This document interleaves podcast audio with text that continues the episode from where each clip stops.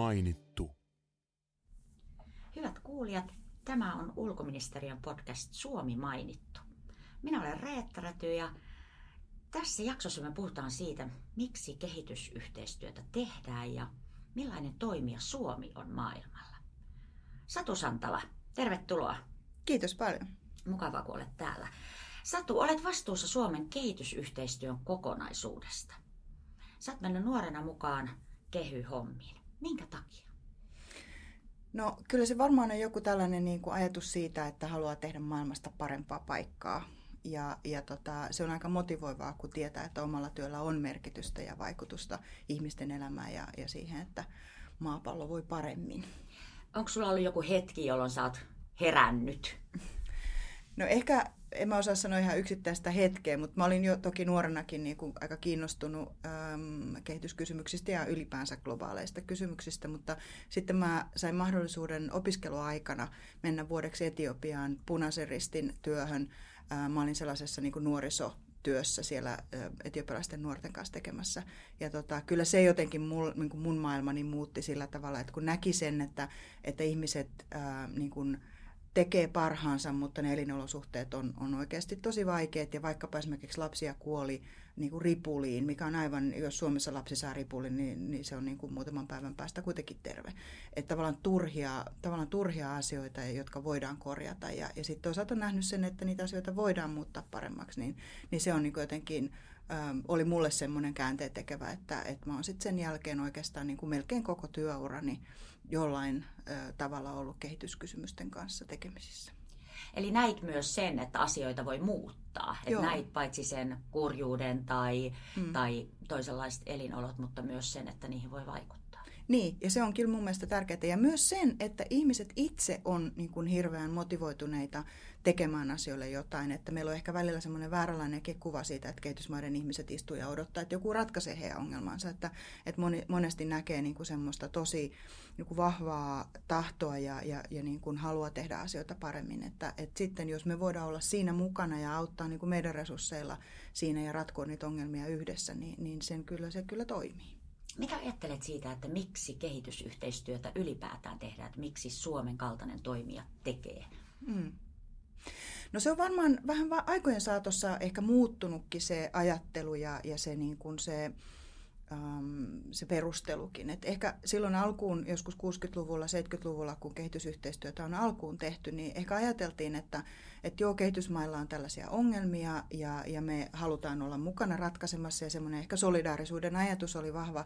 Ja, ja sitten myöskin ehkä uskottiin, että ne on aika helppoja ratkaista ne ongelmat, että tullaan ja tuodaan jotain välineitä tai vaikka kaivetaan se kaivo tai tuodaan se traktori ja sittenhän ne asiat ratkeaa. Mutta että sitten aikojen saatossa huomattiin, että ne olisivat ehkä ihan niin yksinkertaista ja tavallaan semmoista mekaanista ollutkaan, että kun joku tuodaan joku kone, niin sitten se, sitten se homma hoituu. Et sitten se ajatus on ehkä mennyt enemmänkin semmoiseen kumppanuuteen, että, että niin kuin huomattiin, että, että meillä on niin kuin yhteisiä intressejä ja toisaalta me voidaan yhdessä niin kuin ratkoa niitä asioita ja, ja myös enemmän niiden kehitysmaiden rakenteellisiin kysymyksiin ää, puuttumista ja tota, instituutioiden rakentamista ja sen tyyppistä. Mutta sitten kun on tultu tähän päivään, niin, niin nyt on niinku yhä enemmän semmoinen ajatus, että kun me ollaan yhdessä tällä maapallolla, meillä on vain yksi maapallo, meillä on, me ollaan kaikki niinku aika, ähm, me ollaan riippuvaisia toisistamme ja me jaetaan niinku samoja ongelmia niin me ollaan niin se, se on tavallaan se kestävän kehityksen ajatus, että sillä mitä me tehdään täällä, niin on vaikutusta ihmisten elämään siellä jossain kaukana, vaikkapa kehitysmaassa, ja taas toisinpäin. Että jos jossain esimerkiksi ilmasto muuttuu niin paljon, että ihmiset joutuu lähtemään elinsijoiltaan tai, tai on konflikteja, niin, niin itse asiassa sillä on aika nopeasti vaikutusta meidänkin elämään täällä. Et ne on ehkä ollut aikojen saatossa vähän muuttunut ne, ne, niin kuin ne ajatukset. Toki niin kuin semmoinen solidaarisuuden ja, ja yhteisen vastuun ajatus on edelleen olemassa, mutta että, että myös nyt on niin kuin enemmän semmoinen yhteisen intressin ajatus. Kyllähän kansalaisenakin, jos ajattelee sitä, että mäkin olen syntynyt kylmän sodan aikana, niin silloin tavallaan se, siitä jos ajattelee tähän päivään omia lapsiaan, niin nyt ne niin kuin ikään kuin maailman globaalit kriisit on meidän ovella hmm. ja meidän, meidän ilmastossa ja niin edelleen. Että ne ei tunnu olevan jossain tuolla jossain kaukana jotenkin isojen toimijoiden Näin on tekeminä. Mm. Mutta sitten myöskin yksi asia, mikä on muuttunut tosi paljon, sanotaan jostain 80-luvulta tai tai 90-luvultakin, niin on se, että, tota, että kehitysmailla on käytettävissään eri tavalla niin kuin rahallisia resursseja kuin aikaisemmin. Ja kehitysyhteistyön rooli on silloin muuttunut enemmän semmoiseksi, että missä, on, niin kuin, missä me voidaan niin kuin korjata niitä aukkoja, esimerkiksi auttaa maata niin kuin kehittämään instituutioitaan niin, että kun heillä on omia voimavaroja käytettävissä vaikka luonnonvarojen kautta, niin, niin he pystyvät käyttämään ne viisaasti niin, että, että kansa hyötyy ja, ja esimerkiksi tehdään ympäristöllisesti kestävää kehitystä ja näin. Ja myöskin, että missä me voidaan olla niin kuin tuomassa niitä, auttamassa laskemaan riskiä vaikkapa yksityisille sijoittajille, jotta, jotta sitä tapahtuu ja, ja niin kuin saadaan paljon isommat voimavarat liikkeelle. Millä tavalla tota, niin kuin ikään kuin kehitysavun vastaanottajan maissa suhtaudutaan apuun? Onko jotakin yhteistä ajatusta siitä? Ähm, sekin on varmaan tosiaan muuttunut, että, että silloin ehkä alkuaikoina se oli niin kuin hyvinkin semmoista, äh, ehkä siinä oli enemmän niin kuin meidänkin puolelta semmoinen hyvän tekeväisyyden ajatus ja ajateltiin, että he ovat vastaanottajia ja, ja, ja semmoista. Niin kuin, ja, ja totta kai se varmasti usein olikin niin, että, että saattoi olla, että ensimmäistä kertaa tuli resursseja johonkin vaikkapa pieneen kylään ja näin, että, että tänä päivänä se on paljon enemmän semmoista kumppanuutta. Ja, ja yhä enemmän ää, kehitysmaissa kyllä, niin kuin, kun puhuu esimerkiksi ähm, niin kuin valtion virkamiesten kanssa tai, tai poliitikkojen kanssa, niin, niin hyvin usein tulee esiin se semmoinen, että, että halutaan oikeasti olla omavaraisia. Halutaan niitä niin kuin investointeja ja semmoista, niin kuin, että, että ei, ei haluta ajatella, että, että niin kuin tulkaa ja tuokaa meille kaikki. Ja, ja se on hyvin leimallista. Ja missä maissa itse, itse tota, olet eniten näin, näinä aikoina tai missä maissa Suomi tekee kehitysyhteistyötä? No ähm, tämmöistä kahdenvälistä, niin maitten välistä yhteistyötä, niin meillä on ähm, useassa Afrikan maassa edelleen, ja Afrikka on meidän tärkein painopiste.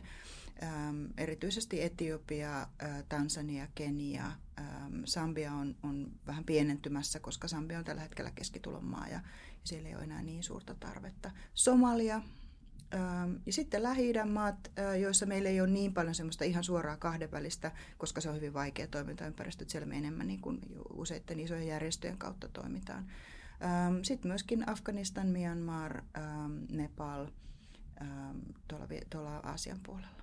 Tätä, millainen Suomi on kehitysyhteistyötoimijana? Et minkälainen me ollaan niin kuin koko luokalta ja sitten toisaalta siltä periaatteilta niin kuin ideologian kannalta, että miksi, mitä tehdään ja miten valitaan se loputon avun tarve?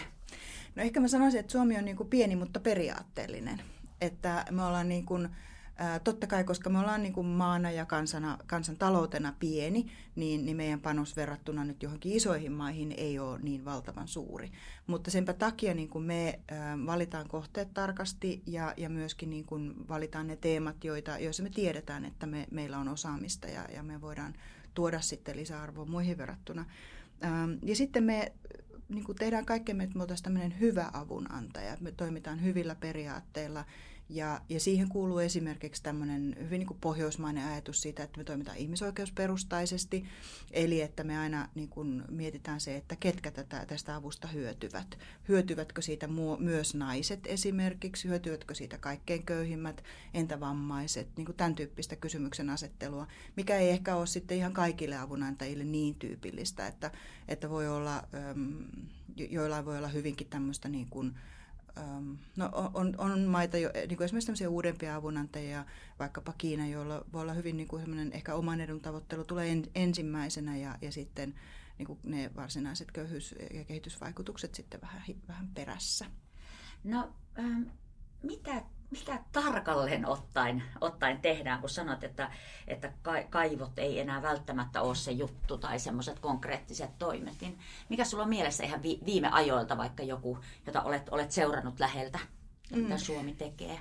No kyllä konkreettiset toimet aina on siellä loppupäässä, että en tarkoittanut ehkä sitä, mutta, mutta ehkä enemmän niin, että niitä ei tavallaan tehdä, että se ei ole se kokonainen lopputulos, että saatiin se kaivo, vaan esimerkiksi, jos nyt kaivoista puhutaan, niin vaikka esimerkiksi, että, että saadaan niin kuin maahan semmoinen toimintatapa, jossa yhteisöt pystyy itse rakentamaan niitä kaivoja, ylläpitämään niistä, kanta, niitä ja kantamaan vastuuta ja saadaan niin kuin koko maan niin kuin vesihuoltojärjestelmä paremmalle tolalle, jolloin ihmisten terveys pysyy parempana ja, ja näin edelleen. Et siinä ajatellaan niin kuin kokonaisvaltaisemmin. Mutta että mitä me konkreettisesti tehdään, niin, niin meillä on niin kuin, äm, muutamia erilaisia tapoja toimia. Yksi on, niin kuin äsken puhuttiin siitä, niin, niin tämmöisiä niin kuin suoria yhteyksiä joidenkin tiettyjen maiden kanssa, jossa meillä on tämmöiset maaohjelmat, jos on valittu muutama teema ja sitten yhdessä hallituksen kanssa, paikallisyhteisöjen tai järjestöjen kanssa tehdään sitten siellä sitä konkreettista työtä.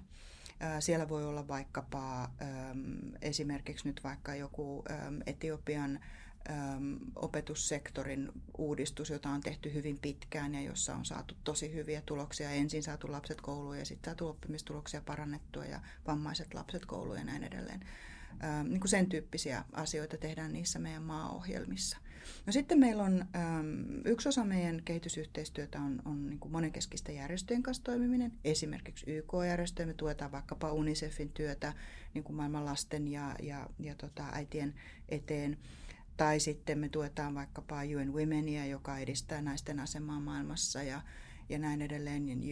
UNFPA, joka on maailman väestöjärjestö, joka tukee seksuaali- ja lisääntymisterveysasioita ja, ja oikeuksia, vaikkapa esimerkiksi neuvolapalveluja tai, tai tota noin, niin, ehkäisyneuvontaa ja tämän tyyppisiä asioita. Minkälaista aikaa tämä on kehityskysymysten kanssa tota, niin, työskentelevällä? On tämä toiveikasta aikaa vai, vai tota, miten mä sanon, junnaamista? Ähm, no jos ajatellaan niin kuin Suomessa, niin tietysti tämä on ollut vähän haastavaa aikaa nämä viime vuodet kehityskysymysten parissa työskenteleville, koska meidän kehitysyhteistyöbudjettia leikattiin aika merkittävästi. Ja se on vaatinut meiltä tosi paljon totta kai niin kuin vaikeita päätöksiä siitä, että mitä ei tehdä. Et nyt mä tietysti olen itse toiveikas siinä, että et varmaan nyt kun talous on lähtenyt parempaan vetoon, niin, niin nyt sitten toivottavasti jälleen päästään takaisin äh, sitten kasvun tielle ja, ja tota, kyllä tuntuisi siltä, että yhteiskunnassa se niin kuin ajatus siitä, että meidän kuuluu kantaa globaalia vastuuta, niin, niin kuin on vahvistunut, että, että varmaan, varmaan näin tapahtuu.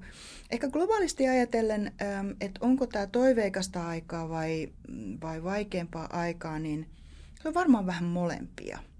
Et se, mikä ainakin mut itseni tekee toiveikkaaksi, niin on se, että, että me ollaan kuitenkin niin kuin kansainvälisesti pystytty sopimaan näistä kestävän kehityksen tavoitteista. Meillä on jonkunlainen yhteinen ymmärrys siitä, että, että niin kuin sekä ihmiset että planeetta niin kuin tarvii parempaa kuin mitä meillä nyt on, ja meidän pitää tehdä yhdessä asioita. Ja, ja se jotenkin tuntuu aika hyvin kuitenkin lyöneen läpi maailmalla. Ja, ja myös sitten niin kuin, äh, ihan mielettömiä tuloksia on saavutettu kehitysmaissa, että, että sitä monet ei välttämättä huomaa, että kun katsoo niin kuin 10-15 vuotta, 20 vuotta taaksepäin ja katsoo mitä nyt on, niin, niin kuin ihan kaikki melkein niin kuin kehitysindikaattorit on niin kuin kääntynyt huomattavasti paremmaksi, että äärimmäinen köyhyys on, on niin kuin ylipuolittunut tai allepuolittunut, miten päin sen sanoo.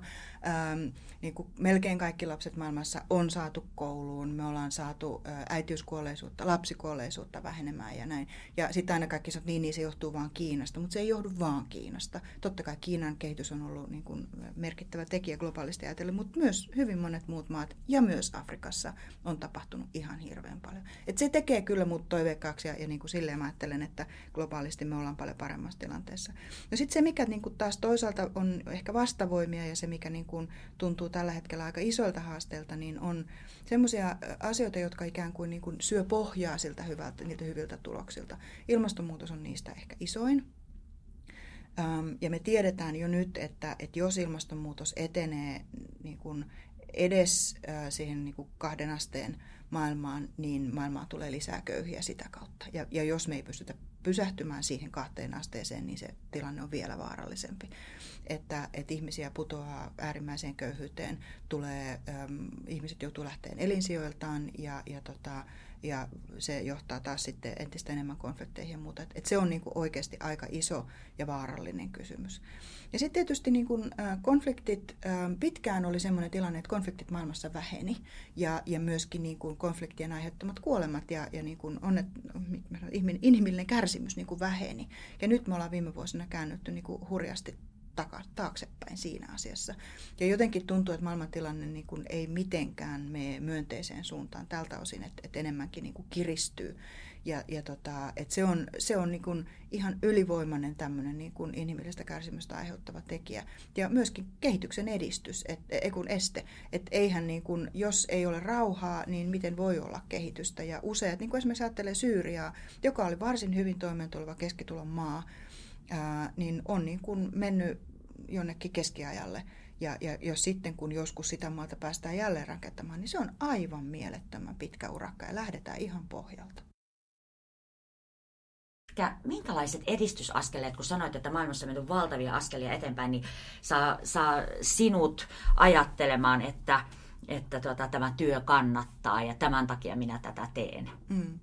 No ehkä mulle itselle tässä, mä vähän aikaa sitten, itse asiassa vuosi sitten mä olin menossa tota, puhumaan ö, oman entisen yliopistoni opiskelijoille.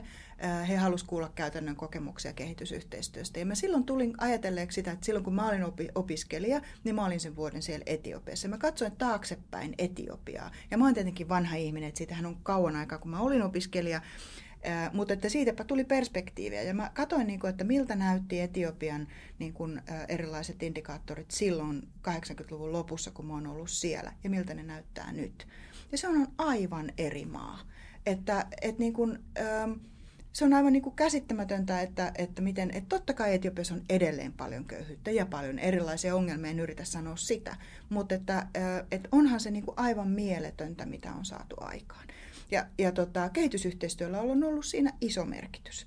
Ää, ei se ollut ainoa tekijä, eikä tietenkään eikä kuulukaan olla, mutta että siellä on esimerkiksi on panostettu just koulutukseen, ää, on, on tehty esimerkiksi niin kuin maatalouden kanssa saatu ruokaturva-asioita parannettua, mikä on ollut Etiopiassa usein pitkään, tai on, on edelleenkin tietysti haaste.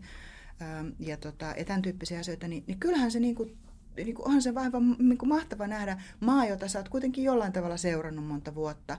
Ja, ja sulla on niin kuin se kokemus sieltä niin kuin äärimmäisen köyhästä maasta 80-luvun lopulta ja, ja niin kuin näkee sen nyt. Tätä, mitä, onko siitä jotain opittavaa vaikka siitä Etiopian tapauksesta? Niin, kaikki maat on niin erilaisia, että ei voi vetää sellaisia, että juuri näin se pitäisi tehdä. Ja, ja Etiopiassahan on toki esimerkiksi aika, aika isojakin niin kuin demokratia- ja ihmisoikeusongelmia, että et ei varmaan niin kuin haluaisi suositella, että tehkää juuri kuten Etiopia on tehnyt. Mutta että on to, totta kai sellaisia, siis ainakin se pitkäjänteisyys on yksi asia. Että siellä on kuitenkin pystytty tekemään hyvin pitkään niin kuin, äm, niiden tiettyjen asioiden parissa työtä. Ja, ja hallitus on itsekin ollut sitoutunut siihen. Ja, ja niin kuin vaikka, vaikka Etiopian hallituksesta niin kuin, et, et on, on niin kuin monia, voi olla montaa mieltä ja, ja on totta kai niin kuin näitä ihmisoikeusongelmia, niin sitten kuitenkin on ollut semmoinen tietty sitoutuminen vaikkapa niin kuin koulutukseen, maaseudun niin kuin köyhien aseman parantamiseen ja näin. Et tota, siinä Etiopiassa on itse, esimerkiksi semmoinen, mitä, mikä on niin kuin mun mielestä ihan niin kuin huima juttu, mitä me ollaan Suomi tehty. Et me ollaan siellä opetussektorilla oltu siis jostain 80-luvun lopulta saakka yhteistyössä, ja me ollaan silloin jo kiinnitetty huomioon vammaisten lasten asemaan. Ja tähän täytyy vielä sanoa se, että vammaisten lasten tai vammaisten eh, ihmisten kysymys eh, kehitysmaissa on paljon suurempi kuin se on esimerkiksi Suomessa, koska vammaisia on enemmän. Esimerkiksi ihan niin kuin, liittyy niin kuin raskauden ja, ja synnytyksen aikaisen mm, niin kuin palveluiden vähäisyyteen ja, ja moniin muihin asioihin, joita, joista ei Suomessa tänä päivänä aiheudu vammaisuutta enää siinä määrin kuin, kuin Etiopiassa. No, mutta kuitenkin me ollaan oltu siellä pitkään tuomassa sitä niin kuin vammaisten lasten näkökulmaa. Ja se ei ole totta kai ollut mitenkään yksinkertainen asia, koska valtava maa, jossa on valtavasti lapsia, niin se on tuntunut hallituksen näkökulmasta, että no tämä nyt on joku pikkujuttu, että yritetään nyt ratkaista tämä iso ongelma tässä ensin. Ja me ollaan sinnikkäästi tuotu tätä asiaa ja, ja aluksi ensin niin kuin tukemalla tämmöisiä erityiskouluja ja sitten me, meidän omakin ajattelu on siinä kehittynyt ja me ollaan tuotu tämmöistä niin kuin inklusiivista opetusta, joka tarkoittaa myös sitä, että, että opetus on niin kuin kaikille lapsille jotenkin helpommin ymmärrettävää ja, ja, ja niin kuin helpommin saatavilla. Ja nyt me ollaan siinä tilanteessa, että, että Etiopian hallitus on itse ottanut sen oman niin kuin kansallisen opetus, opetusreforminsa niin osaksi. Ja myös muut avunantajat ja Maailmanpankki, joka on isoin rahoittaja siinä, niin on ottanut nyt tämän inklusiivisuuden ja kaikkien lasten niin kuin mukaan saamisen niin kuin teemakseen. Et yhtäkkiä kaikki se, mitä me ollaan, meidän pienet rahat tässä vuosien saatossa, niin yhtäkkiä niin kuin monistuu moninkertaiseksi, kun, kun muutkin tajusivat, että hei, tämähän oli tärkeä asia. Että niin kuin, että se, se on vaatinut sitä hirveän pitkäjänteistä työtä. Joo, että kehitysyhteistyössä ei ole pikavoittoja tarjolla. No eipä valitettavasti ole. Tätä, miltä sinusta tuntuu se ajatus, että me tiedetään, että me pystyttäisiin parantamaan monien lasten, lasten elämää tai vaikkapa poistamaan maailmasta tai, tai parantamaan sellaisia tauteja, jotka on, jotka olisi helposti parannettavissa. Mainitsit ripulin tuossa ja sitten me kuitenkin täällä ajatellaan, että kun meillä on huonot taloudelliset ajat, niin me ei nyt pystytä. On se tietysti niin kuin ikävä, ikävä ajatus tai, tai näin. Mä tietysti yritän ajatella mieluummin sitä, että mitä me pystytään tekemään, kuin sitä, mitä me ei pystytä tekemään. Että, ja, ja vaikka meillä niin kuin olisi ähm, aivan niin kuin vaikka me, meidän kehitysyhteistyövarat olisi huomattavasti suuremmatkin, niin emme Suomena yksin pystyttäisi nyt maailman ongelmia ratkaisemaan. Että, että mä ehkä ajattelen enemmän niin, että me yritetään toimia hyvänä kumppanina sekä niin kuin näille isoille kansainvälisille toimijoille että sitten meidän kumppanimaille ja, ja näin ja tehdään parhaamme. Että, että mun vastuulla on oikeastaan se, että se raha, mikä meillä on, niin käytetään mahdollisimman hyvin ja mahdollisimman tuloksekkaasti. Että, mä keskityn siihen enempi. Hyvä, niin me toivotaankin. Mutta puhutaan silti vähän, vähän tota niin, äh, siitäkin, että mitkä asiat hidastaa tavoitteiden saavuttamista. Että jos me, me osataan ja muistetaan ajatella sitä, mikä kaikki on mennyt hyvään suuntaan, niin miten pitkäisellä jänteisellä työllä saadaan tuloksia, niin mikä vaikeuttaa kehitysyhteistyön tekemistä? No aika monet asiat, ja, ja hyvä kun kysyt tätä, koska me ehkä itsekin aina välillä unohdetaan puhua sitä, että miten vaikeaa työtä tämä on. Ja ehkä välillä, kun esimerkiksi järjestöt kampanjoi, että että anna euro, niin pelastat lapsen elämän. Että siitä ehkä tulee helposti sellainen kuva, että tämä olisi jotenkin kauhean helppoa. Ja sitten ehkä vähän, että no jos tämä on näin helppoa, niin miksei ne kehitysmaiden ihmiset ole itse ratkaissut näitä ongelmia. Mutta, nämä, mutta on tosi paljon kaikenlaisia asioita, jotka, jotka niin kuin hidastaa ja, ja vaikeuttaa. Öm, ehkä niin kuin jos taas mennään vähän taaksepäin siitä, että, että mistä tämä kehitysyhteistyö on lähtenyt, miten toimittiin aikaisemmin, niin niin yksi sellainen ehkä niin kuin ajatusvirhe, mitä on ollut aikaisemmin vallalla varsinkin, on se just semmoinen, että tavallaan, että jollain yksinkertaisella kikalla tai, tai tuomalla just joku kone tai joku valmis ratkaisu, niin voidaan ikään kuin ulkopuolelta tuoda joku ratkaisu, joka hoitaa sen ongelman. Ja vasta sitten vähitellen niin kuin havahduttiin siihen, että itse asiassa niin kuin vettä ei voi kaivoon kantaa tai voi, mutta ei se siellä pysy niin että, että se pitää niin kuin lähteä sieltä paikallisista, paikallisesta ymmärryksestä ja, ja niistä, niin kuin siitä sitoutumisesta ja siitä halusta muuttaa asioita. Ja, ja niin kuin se semmoinen se ei ole ihan yksinkertainen asia, että miten niin kuin vaikkapa me Suomena avunantajamaana ja sitten joku meidän kumppanimaa, että meillä on yhteinen ymmärrys siitä, että mikä se ongelma on, miten sitä ratkaistaan ja sitten vielä se viisaus niin kuin oikeasti löytää ne ratkaisut, resurssoida se niin, että sitä rahaa vaikka on riittävästi. Jos vaikka esimerkiksi sanotaan, että me halutaan ratkaista lapsikuolleisuus tai vähentää lapsikuolleisuutta merkittävästi jossain maassa, niin siihen vaikuttaa ihan hirveän monet tekijät että siihen vaikuttaa niin kuin, vaikkapa niin kuin äitien ravitsemustilanne ja naisen asema yhteiskunnassa, että jospa vaikka esimerkiksi naisia hyvin paljon pahoinpidellään, niin lasten asema on heikompi ja kaikkea tällaista terveyspalvelut, koulutuskysymykset, toimeentulon kysymykset, voi vaikuttaa, niin ihan hirveän monet asiat, että, että miten se sitten tehdään, että ei, ei ole niin kuin, että me, me niin kuin tuodaan sinne joku asia, joka sitten ratkaisee sen. Et, et pitää olla se niin kuin sitoutuminen paikallisesti ja sen niin kuin se ymmärrys kaikin puolin siitä ja sitten vielä oikeasti pitää olla niin kuin riittävästi resursseja, että se voidaan tehdä. Ähm, ja sitten äsken puhuttiin, siitä, puhuttiin konflikteista. Et se on toki niin kuin hyvin monessa kehitysmaassa kuitenkin, tai, tai myöskin niin keskitulemaissa nykyään, niin, niin semmoinen asia, joka saattaa viedä kehitystä hirveästi taaksepäin. Ja voi olla erilaisia jännitteitä yhteiskunnissa, jotka voi olla etnisiä tai uskonnollisia tai, tai muita jännitteitä, jotka esimerkiksi niin kuin, estää hyvien päätösten tekemisen. Kyllähän me tiedetään se kotimaastakin, että ei se aina niin helppoa ole tehdä niin kuin se viisain mahdollinen poliittinen päätös, mitä nämä kuitenkin usein on. Että jos esimerkiksi päätetään uudistaa koulutussektori tai päätetään vaikka äh, uudistaa aluepolitiikkaa, niin äh, varmaan jollain niin kuin teoreettisella piirustuspöydällä voidaan tehdä joku ihan niin kuin hirveän fiksu ratkaisu, mutta se ei ehkä lennä poliittisesti. Ja sitten, että et nämä on niin kuin kauhean kompleksisia. Mutta just tosiaan, sit jos yhteiskunnassa on hyvin syviä jakaumia ja jännitteitä, niin se on niin kuin hirveän paljon vaikeampaa vielä tehdä niitä päätöksiä. Ku, ku, minkälaista roolia näyttelee tämmöinen niin sensitiivisyys, tämmöinen kulttuurinen tai uskonnollinen sensitiivisyys sitä, sitä kulttuuria kohtaan, miss, missä toimitaan? Että miten, miten se otetaan huomioon? No se on ihan hirveän tärkeää. Ja, ja, just, niin kun, ja se on erityisen, niin kun, tai se on osa sitä niin kun havahtumista siihen, että me ei voida ulkopuolelta tuoda niitä ratkaisuja. Että vaikka ajatellaan nyt joku, vaikka ää, seksuaalivalistus me ei voida viedä niin kuin Suomen seksuaalivalistusta johonkin afrikkalaiseen maahan plats. Että se ei vaan, niin kuin, ei me voida niin toimia. Että se täytyy totta kai, jotta se ratkaisu toimii, niin sen täytyy olla niin kuin soveltuva ja, ja juurrutettu siihen paikalliseen todellisuuteen. Ja joistain asioista esimerkiksi niin kuin voidaan puhua huomattavasti suorempaankin jossain muualla kuin Suomessa. Ja sitten taas joistain asioista, mistä meille on ihan luontevaa puhua, niin ei ehkä olekaan sitten muualla. Että kaikki tämmöiset pitää olla totta kai otettu huomioon. Ja sitten myös se, että meidän täytyy ymmärtää sen konteksti, se, se, se paikka, missä me toimitaan hirveän hyvin.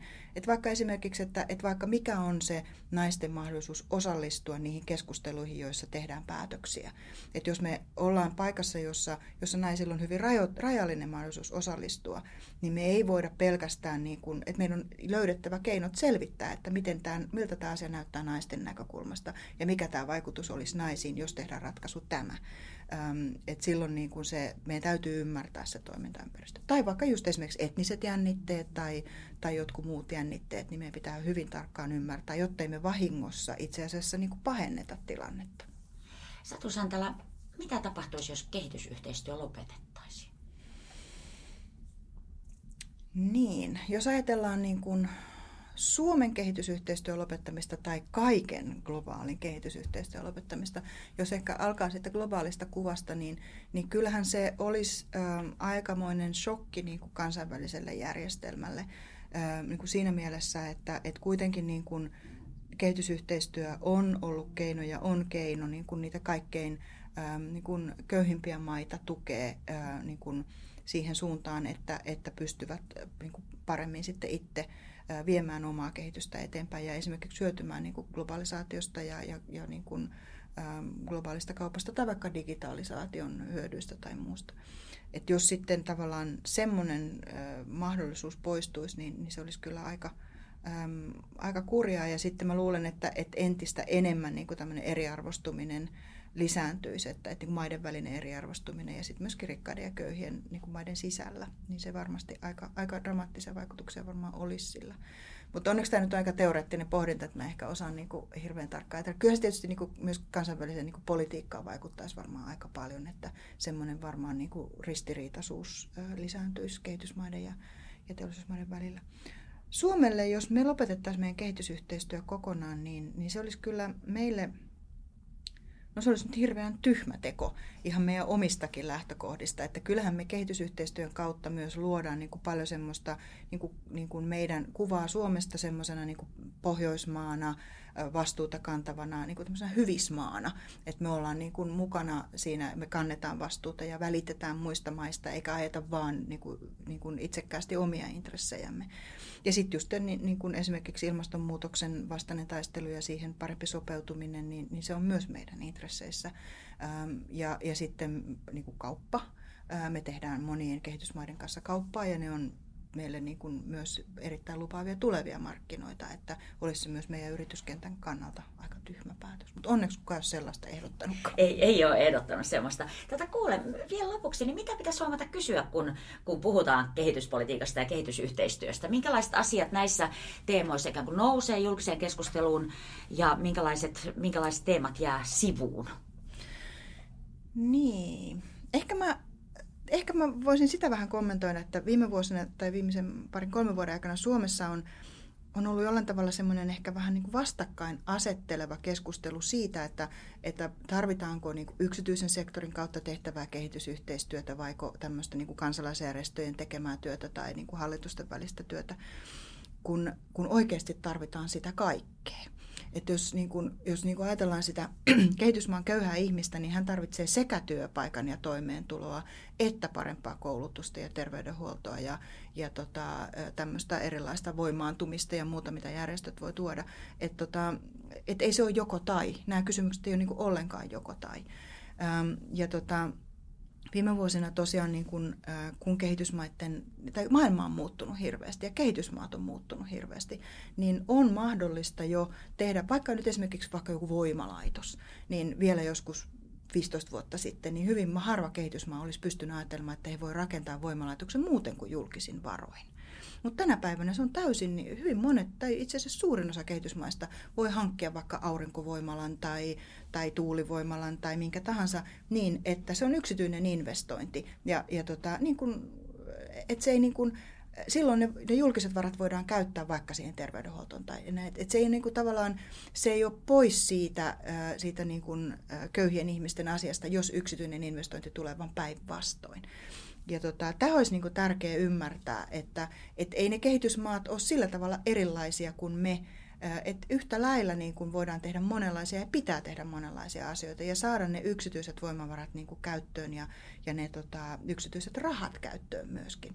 Et totta kai sit pitää katsoa, että se on vastuullista ja, ja näin. Ja et, et, aina kun, niin kun julkisella varalla esimerkiksi vähennetään sitä yksityisen investoinnin riskiä, niin että se on vastuullisesti tehty ja totta kai.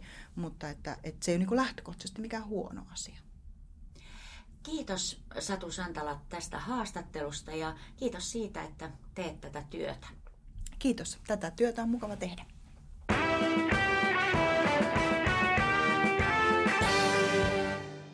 No viimeksi olin Suomesta ylpeä, kun ähm, olin käymässä Etiopiassa tässä ihan kuukausi sitten. Ja tota, me käytiin tutustumassa niin Suomen maaohjelman erilaisiin ulottuvuuksiin siellä yhdellä alueella. Ja, ja vitsi, että me ollaan oltu niin kuin tosi hyviä vaikuttamaan siihen, että, että miten siellä asioita tehdään Etiopiassa. Ja ne niin kuin tulokset on ihan valtavan hyviä. Koulutussektorilla me ollaan vaikutettu siihen, että niin kuin, tämä niin kuin vammaisten lasten asema ja tämmöinen niin kuin, paremmin kaikenlaisille oppijoille sopiva koulutus on niin kuin saatu sisään. Ja mä näin siellä esimerkiksi tällaisella aivan mahtavalla koululla, koulu oli saanut käyttöönsä tämmöisiä kehitysvaroja. He saivat itse päättää, mihin he käyttävät. He olivat rakentaneet tämmöisen niin kuin, niin kuin teinityttöjen oman tämmöisen niin kuin, ähm, huoneen, jossa oli suihkut, koska siis monille tytöille on vaikea tulla kouluun sit siinä vaiheessa, kun kuukautiset alkaa. Oli suihkuhuone, sitten siellä oli sellainen kiltti täti, jolla oli semmoinen arkku, jossa oli puhtaita pikkuhousuja ja, ja siteitä. Ja sitten tota, sit oli vielä sänky, jossa sai hetken levätä, jos oli esimerkiksi vatsakipoja ja muuta. Ja oli niin aivan, ne oli hirveän ylpeitä siitä. Se oli, mulle tuli niin, niin hyvä mieli, kun mä näin sen. Se oli niin aivan mieletön keksintö siihen. Yksinkertainen, mutta helppo asia siihen, että miten, miten voidaan niin kuin saada tytöt pysymään siellä koulussa paremmin. No sitten me käytiin katsomassa maanhallintahanketta, jossa Suomi, Suomen omassa kahdenvälisessä hankkeessa on kehitetty semmoinen kustannustehokas tapa, miten voidaan niin kuin rekisteröidä pienviljelijöiden maa maatilkkuja. Sehän on niin kuin iso, iso urakka, mutta sillä on ihan hirveä merkitys, koska ihmisille ei ole mitään paperia, mikä osoittaa, että he omistaa jonkun maan. He ei voi saada lainaa pankista esimerkiksi sitä varten, että he saisivat ostettua vaikka niin kuin lannoitteita tai muuta. Tai he ei voi siirtää, he ei, voi, ei esimerkiksi, leski ei voi olla varma, että joku tulee ja nappaa sitä maata, jota hän on viljellyt miehensä kanssa, kun ei ole paperia. Nyt on paperi ja se on tehty siis kustannustehokkaasti niin, että, että ne on niin kuin saatu tehtyä aika pienellä rahalla iso määrä. Mutta Suomen rahat ei riitä koko maahan, se on iso maa. Niin nyt sitten niin kun, ä, muut avunantajat, erityisesti Maailmanpankki, on nyt ottanut sen meidän menetelmän ja tekee sitä sitten laajemmalti maassa. Eli me on saatu niin monistettua meidän osaaminen. Ä, ja sitten me käytiin katsomassa myös vesihanketta. Me käytiin katsomassa kaivoa, joka oli 20 vuotta vanha. Se on niin kuin ihan uskomaton juttu. Se oli tämmöinen yhteisökaivo, joka tota noin, niin, ähm, ehkä se oli 15, ehkä mä vähän liioittelin. Anyway, vanha kaivo. Ähm, ja tota noin, niin, se oli tällainen, niin kun, yhteisö oli itse rakentanut sen ja ne oli vastuussa sen huoltamisesta ja, ja, ja siitä huolehtimisesta.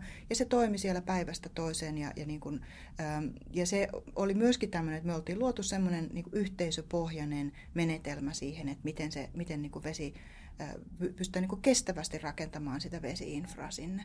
Ja, tota, ja se on niin kuin samoin, me ollaan pystytty tekemään tätä pitkään ja, ja, niin kuin, ja siinä hankkeessa, nyt tässä kyse, käynnissä olevassa vaiheessa, niin Etiopian hallitus maksaa siitä yli puolet siitä. Et me tuodaan vaan se osaaminen ja Etiopian hallitus maksaa kaikki niin kuin putket ja kaikki tämmöiset niin käytännön tavarat, mitä siihen tarvitaan. Et meiltä tulee vaan se niin kuin neuvonta ja osaaminen. Mä olin hirveän ylpeä siitä, että me ollaan niin kuin tehty tosi hyvää työtä ja semmoista, että, että ei vaan, että ratkaistiin tämä yksi juttu, vaan että oli niin iso vaikutus, pitkälle ulottuva vaikutus, niin mä olin tosi ylpeä. Hyvä Suomi. Hyvä Suomi. Suomi mainittu.